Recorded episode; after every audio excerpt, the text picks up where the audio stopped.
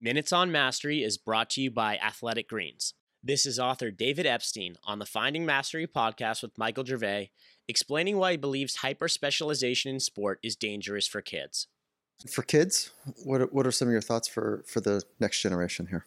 I, I worry a lot about the trend toward early hyper specialization, toward the, and I'm planning to do some writing about this, toward the Tiger Woods model where I think in golf maybe it works is very very early. And he was unusual in a lot of ways, but golf is not necessarily a good model of a lot of other things people want to do inside and outside of sports. And the what the aggregate data says is actually the typical elite performer has a range, a breadth of experience early on where they use how to they learn how to use their body, they learn what sports they like, and you know, it's almost like they're becoming bilingual and, and thus becoming like more able to, to learn another language later, but they're doing it with perceptual skill.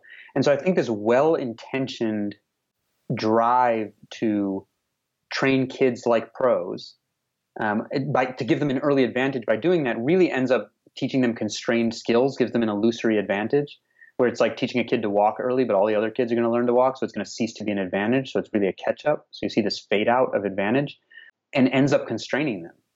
Uh, and so I think with good intentions, you know, we might end up making really good 10 year olds, but are sometimes ruining some of the best 20 year olds. And I think that's why we're finding, like Jean Cote at Queen's University keeps finding that there's in, increasing and increasing, increasingly higher odds ratios of kids, of top pro athletes coming from these smaller towns, even in sports like basketball, which we used to associate with um, big city uh, teams, because those are the places where the youth teams aren't so competitive that the kids can actually have some sport diversity early on. They don't have to specialize in baseball to make the 12 year old team.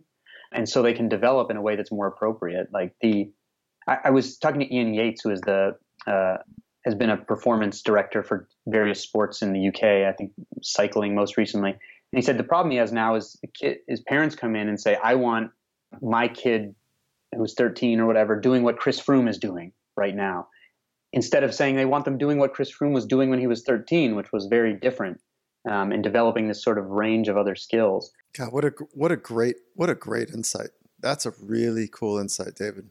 Not mine. That was Ian's. Yeah, uh, I know. That's just yeah. Thank you for sharing. That's a really cool insight. But so I think I think it's good intentions. It's really it's really it goes back to that point of how do you balance long term and short term. It's really hard to not prescribe somebody what to do, in, you know, and feeling like you're giving them a head start. And yet, that the fade out of those constrained skill head starts is pretty well documented in a lot of areas. For the full Finding Mastery podcast, head over to findingmastery.net or check us out on iTunes. And for a special offer from Athletic Greens, head to athleticgreens.com slash findingmastery.